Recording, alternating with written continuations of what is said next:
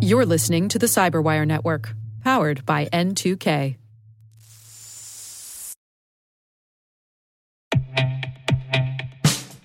And now, a message from Cyberbit. Mastering cybersecurity is like mastering a sport. You build muscle memory through rigorous practice, then you train as a team to foster cohesion while operating under pressure. Like athletes, cybersecurity professionals thrive on hands on simulation. But traditional courses, certifications, and open source labs won't build you a winning team. You need Cyberbit.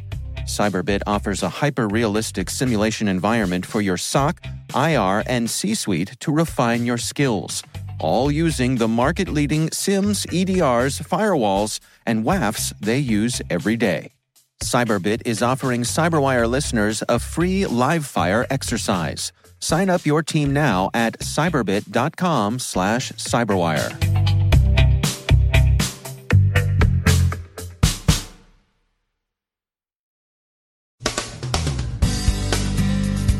Lookback malware has been used in spear phishing campaigns against U.S. utilities. Phishing Bellingcat, Facebook takes down two campaigns of coordinated inauthenticity that had been active in the Middle East and North Africa. The growing problem of online card skimming, the FTC's investigation of Facebook centers on acquisitions, the feds visit Amazon, and followers of a YouTube streamer treat the homeless as punchlines in a big practical joke.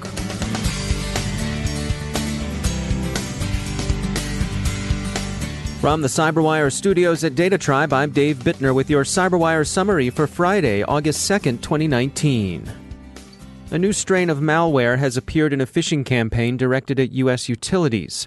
Between July 19th and 25th, Proofpoint identified spear phishing emails that hit at least three U.S. companies in the utilities sector. The fishbait lay in the apparent origin of the emails. They arrived from what Proofpoint thinks is probably an attacker controlled domain ncease.com. The domain appears designed to be mistaken for one owned by the U.S. National Council of Examiners for Engineering and Surveying. The fishhook was an attached Microsoft Word document weaponized with malicious macros to install a malware package Proofpoint calls Lookback. Lookback is a remote access Trojan accompanied by a command and control proxy mechanism. The researchers believe there's enough evidence pointing to a nation state as the actor behind Lookback but the trail quickly grows cold. The overlaps with earlier campaigns strongly suggest a state sponsored campaign, but it's insufficient to suggest which state might be responsible. The closest analogues to the Lookback campaign were earlier attacks against Japanese targets, in which China's APT 10 was suspected, but again, there's not enough evidence for Proofpoint to offer attribution. Bellingcat, the investigative journalist who for some time acted as a gadfly to the Russian government, was itself recently the subject of some phishing attacks. RiskIQ has taken a look at that recent phishing campaign, and they conclude that it was indeed closely focused on a small number of investigative journalists who've proven annoying gadflies to the Russian government. The campaign made adroit use of Proton Mail infrastructure which lent it more plausibility than its phishing attempts might otherwise have enjoyed. The journalists being fished seem for the most part to have spit the hook, but the incident serves as an instructive cautionary tale. Researchers at ThreatConnect analyzed one of the phishing emails and linked 11 domains to the threat actor behind the campaign. All of these domains spoof Proton Mail, and some of them haven't been hosted yet. The researchers say the unused domains are potentially being held for use in further campaigns. Both Proton Mail and ThreatConnect note that Bellingcat has been targeted by Russian APTs in the past and that the domain registrars and resellers used in this campaign have previously been utilized by Fancy Bear. Russia isn't the only government Bellingcat scrutinizes. The investigative site's reports yesterday led Facebook to take down pages, groups, and accounts in both Facebook and Instagram for coordinated inauthenticity organized by the Kingdom of Saudi Arabia. Facebook says it took down a total of 217 Facebook accounts, 144 Facebook pages, 5 Facebook groups, and 31 Instagram accounts. The focus of the information operation was on the Middle East and North Africa. The operators posed as locals and also ran some pages that represented themselves as local news organizations. Facebook also took down accounts originating in Egypt and the United Arab Emirates. This second campaign was, in Facebook's judgment, distinct and unrelated to the Saudi effort, but it too represented coordinated inauthenticity.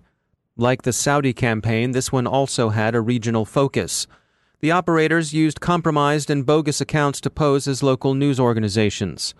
Facebook determined that the activity was connected to two marketing firms with similar names New Waves in Egypt and New Wave in the Emirates. In both cases, the pushing of a government line was fairly obvious, although the effort run from Egypt and the Emirates seems to have shown more sophistication and plausibility than the one operated by Riyadh. Online card skimming seems to be a growing problem. Two major industry groups, the PCI Security Standards Council and the Retail and Hospitality ISAC, have warned of the rapidly developing threat of online paycard skimming. MageCart is the best known umbrella term for the criminal campaigns that employ this tactic, which has been on the rise since its appearance in 2015. The most common infection vector for the JavaScript sniffers that do the stealing are third party applications that are widely used by merchants. These typically include advertising scripts, live chat functions, and customer rating features. Troy Leach, the PCI Council's CTO, advises attention to security detail and a commitment to using best practices. He said, quote, Following PCI SSC standards and guidance such as regular review of software and closely monitoring changes in the environment can help defend against these attacks. By any measure, online card skimming is a big issue. Security firm Malwarebytes says it blocked some 65,000 attempts in July alone, which suggests the magnitude of the problem. The U.S. Federal Trade Commission's recently opened antitrust investigation of Facebook is, for now, concentrating on the social network's acquisitions. The Wall Street Journal says that investigators are interested in seeing whether Facebook's acquisition of potentially disruptive smaller rivals formed part of a deliberate strategy to neutralize competitors. An FTC look at Facebook is probably overdetermined by the company's run of controversial news. But a recently revealed inspection of Amazon's Virginia facility by the Federal Reserve probably signals a deeper trend toward closer regulation or at least scrutiny of tech companies offering essential services to the financial sector. The visit took place in April, but it now seems prescient given this week's breach disclosure from Capital One. And finally, a repellent bit of YouTube trolling is sending the homeless to a non existent shelter on Reseda Boulevard in the Los Angeles neighborhood of Tarzana. The deeply unfunny gag is apparently the work of fans of a YouTuber known as Ice Poseidon, real name Paul Denino, 24 years of age. Members of the Purple Army, as Mr. Denino's followers are known, are urging homeless people looking for shelter to find it at Ice Poseidon's expensive rental described in press reports as a mansion. There was no shelter there except for Mr. Denino, who's believed to have paid as much as $25,000 in rent a month before vacating the property this spring. He could probably afford it. A profile of the YouTuber in the New Yorker puts his monthly income at around $60,000. Ice Poseidon sort of got the joke, but now says it's no longer funny. The Los Angeles Daily News quotes him as saying, You've got some sad, pathetic people on the internet that literally just don't care about people. At some point, I realized it's not a joke anymore. Maybe the first time it was. Now it's not funny, it's dumb.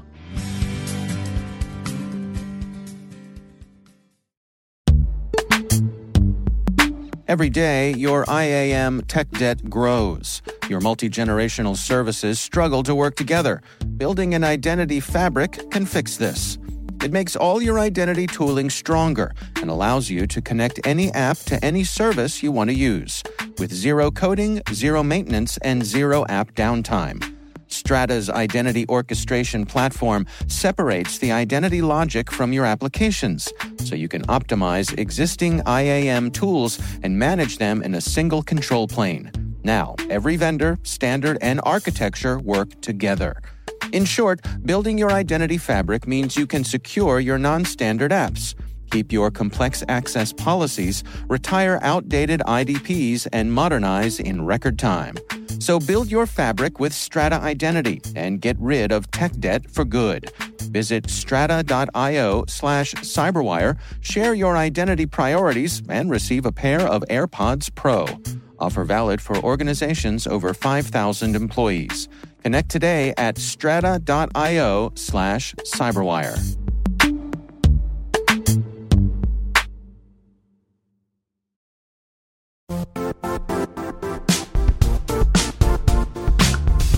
The IT world used to be simpler. You only had to secure and manage environments that you controlled. Then came new technologies and new ways to work. Now, employees, apps, and networks are everywhere.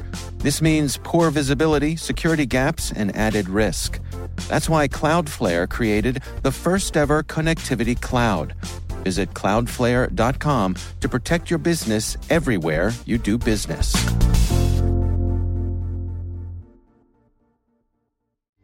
And joining me once again is Professor Awais Rashid. He's a professor of cybersecurity at University of Bristol. Uh, Awais, it's great to have you back. Um, you sent over a, a somewhat provocative uh, topic that you wanted to discuss today, and it's can you smell security issues in software? That has my attention. What are we getting at here? So, uh, code smells are a well-known phenomenon in, in software, but more from a software maintenance perspective. So, this was a term that was coined by Martin Fowler, and uh, one example of that is the you know the shotgun surgery code smell. So, uh, for instance, if you want to make some changes, and if you have to make a, a, a single change, and you have to make a lot of little changes in a lot of different places, then effectively you're doing a kind of shotgun surgery, which means that the, your code is not very well modularized, so to speak. And recently, uh, ourselves and other researchers as well, uh, particularly at North Carolina State University, have been looking at as to is there an equivalent of the code smell, but more like a like a security smell? And there are there are interesting findings that you can you can actually see by looking looking at the code uh, in itself that there are symptoms of where there might be, for example, uh, poor security pers- practices. So uh, I mentioned there is work that has gone on at North Carolina State University, and they have looked at particularly um, uh, code scripts that are used to uh, deploy various pieces of software. And there are particular smells that you you see there in the sense of that there are uh, admin privileges by default or uh, hard coded secrets, um, empty passwords, and things like that. And the reverse side of that is that we have ourselves been looking at whether the challenges that developers face do they indicate that there are some kind of usability smells into how hard it is for them to use uh, security and cryptographic APIs. And again, uh, what we've found is that there are uh, particular types of usability smells that indicate that it's not easy for developers to use the kind of security functionalities that the various APIs provide. Now, when we're using this notion of smell, obviously, you know, metaphorically here, is it is there a certain amount of intuition that that's implied? I think it's it's more than intuition in the in in the sense that a smell does not necessarily mean that it is an actual vulnerability, but it indicates that there might be a weakness here. There could be good reasons why people may have done something that particular manner, and that may also not necessarily mean that it leads to vulnerability but it actually tells you that something might be wrong here and that requires some attention and looking into and you might want to consider whether the security configurations in the code at that point are right. So an indicator that leads you to further investigation absolutely and it also helps developers for example reflect as as they are uh, looking at their code or reviewing their own code or other people's code but also it helps uh, for example uh, those people who develop APIs or libraries to consider as to whether they are making them more or less usable for, for other developers who will be using them. Hmm. All right. Well, Professor Awais Rashid, thanks for joining us.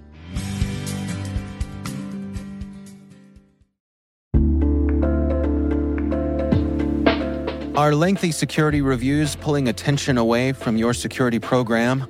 With the largest network of trust centers, Vanta can help you streamline security reviews to win customer trust, save time, and close deals fast. Proactively demonstrate security by showcasing key resources like your SOC 2 or ISO 27001 and provide real time evidence for passing controls.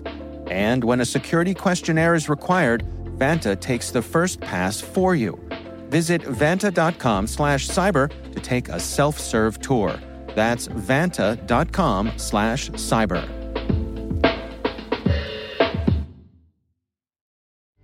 Open source software governance and DevOps automation firm Sonatype recently published the fifth edition of their State of the Software Supply Chain report. It highlights best practices and what they label exemplary open source software projects and development teams. Matt Howard is Chief Marketing Officer at Sonatype. Well, first of all, the supply of open source continues to explode exponentially. Um, you're talking about um, a vast number of open source libraries that are available, and this massive supply is being met with continued uh, exponential growth in demand from development organizations around the world um, you know, one and two person development shops all the way up to, you know, Fortune 50 kind of development shops. The, the world of software as we know it is largely being driven by uh, supply of open source, and, and the developers' uh, demand for open source uh, reflects that.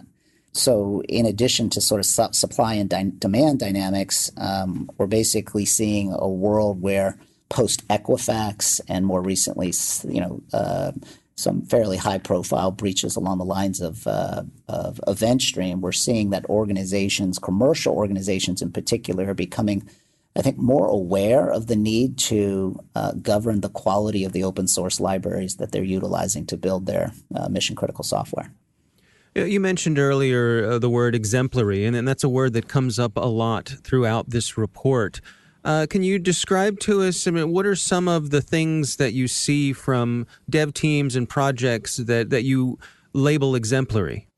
Yeah, I mean, just to put this into context, uh, uh, uh just so we're clear about what we looked at. I mean, the, we are at Sonatype, we're the curators of the Maven Central repository, which is the world's largest public repository for Java components. So as a result, we have the uh, ability to sort of do some pretty deep and rigorous research that no one else in the world would have. We discovered, um, you know, some interesting uh, and important things that I think are, are, about to set a new perspective uh, in, in in software development. Specifically, mean time to repair a, a vulnerability is something that we uh, all understand. So if you're um, in the world of software and you get a new zero day announcement from somebody like Apache. The question is uh, if you've got an application in the wild in production, um, are you aware of whether or not that particular library uh, is in your application? Do you have a dependency?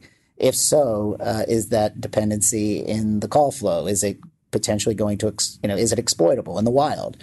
Um, and if it is, how quickly could you, you know, find it and remediate it? Um, is is really kind of a question that I think all organizations post Equifax are kind of grappling with.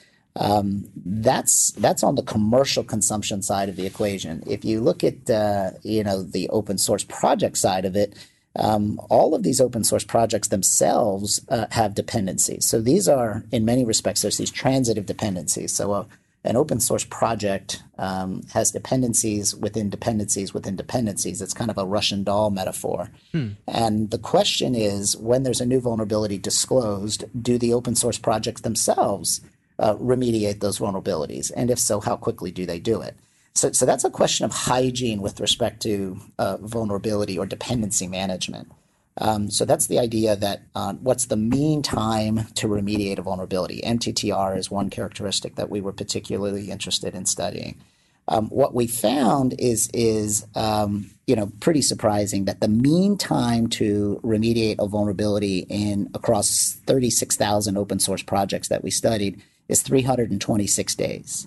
The median hmm. time is 180 days. So essentially, what that says is you know, on average, um, across 36,000 open source projects, when a new vulnerability is disclosed, uh, that project will fix the vulnerability in its uh, library within 326 days. Uh, is that good or bad? Um, I think as an industry, we're just now getting to a point where we understand what hygiene looks like for open source components and projects, and over time, we'll probably get to a better position to to judge uh, whether it's good or bad. And ultimately, perhaps, you know, we'll see organizations change uh, consumption patterns and popularity will rise and fall based on the quality or the hygiene that's being practiced by a particular project. Um, the other thing I want to touch on is the idea of mean time to update. Um, dependency management in software development has been talked about for a long time, and there's an old saying that the best engineering teams uh, or really good engineering teams reserve time in their uh, in their in their project schedule to do dependency management. But the best engineering teams um, actually automate that process. And so if a re- if you're really good, you're going to be constantly updating your dependencies to either the c- most current version of the library or perhaps the next most current version of the library. And this idea of updating your dependencies constantly is a really important and interesting hygiene characteristic that's exhibited by both open source project teams as well as by commercial teams, commercial development teams. And, and in this particular case, what we found is that the teams, the, the open source projects that practice good uh, MTTU, that's mean time to update, meaning they themselves are constantly updating their own dependencies, almost by default, they practice really good security hygiene with respect to remediation. The point is, if they're always fresh in terms of their dependencies, they're going to be secure as well. And so, stepping back from the research, we we realize that the perhaps the more important characteristic when looking at hygiene across open source projects is mean time to update or the pace at which you do dependency management uh, versus uh, mean time to remediate. So, uh, what are the key take homes here in terms of advice for folks who want to be heading in that direction of, of joining those groups of exemplaries? What are the good places for them to start? The take home here is that modern software development teams um, are, are, really manufacturing software applications in a very similar process to the way that Toyota manufactures cars. Um, if you think about it, you know, decades and decades ago, Toyota um, invented supply chain automation for how to build cars with physical parts. Um, and the world of software, as we now know it, is is realizing that it's important to automate your software supply chain uh, so that you can manufacture applications using digital parts called open source libraries. Long time ago, Edwards Deming um, was instrumental in helping companies like Toyota automate their supply chains, and he essentially, you know, taught four principles. You want to source your parts from the absolute best suppliers in the world. You want to source only the best parts from those suppliers. You want to track and trace the location of all of those parts as they move through the software supply chain or the manufacturing process. And ultimately, you want to have a bill of materials after the application, or using the analogy, the vehicle is put into production. You want to have a bill of materials so that you can conduct an orderly and effective recall in the event that you're notified of a of a faulty part. So the analogy is how quickly could an organization respond to the uh, Apache disclosure with respect to the struts vulnerability? Um, you know, some organizations responded very well if they had a, a grasp of their software supply chain. Other organizations struggled, quite frankly, to respond looking at the analogy, think about Toyota and how quickly and efficiently they were able to conduct an orderly and effective recall when they had the Takata airbag uh, defect uh, a few years ago. So, in that view of the world, we're basically seeing very clearly that not all those open source parts are created equal. There is a real difference between high quality and lower quality. And we also know that whether you're manufacturing physical goods or digital goods, it's always a really good idea to source the best parts from the best suppliers, uh, much like Deming taught Toyota decades ago. That's Matt Howard from Sonatype. We've been discussing their State of the Software Supply Chain report.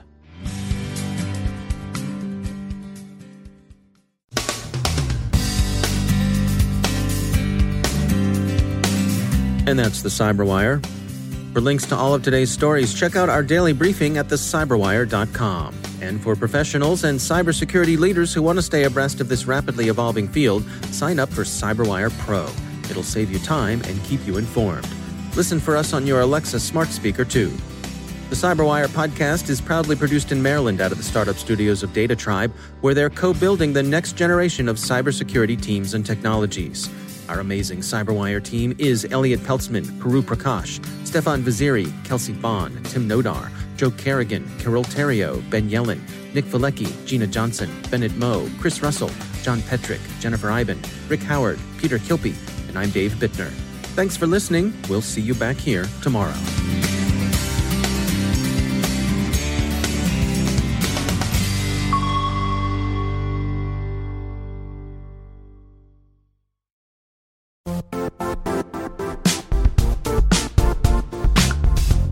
Now, a word from our sponsor, Zscaler, the leader in cloud security. Cyber attackers are using AI in creative ways to compromise users and breach organizations. In a security landscape where you must fight AI with AI, the best AI protection comes from having the best data. Zscaler has extended its zero trust architecture with powerful AI engines that are trained and tuned by 500 trillion daily signals. Learn more about Zscaler Zero Trust Plus AI to prevent ransomware and AI attacks. Experience your world secured. Visit zscaler.com slash zero trust AI.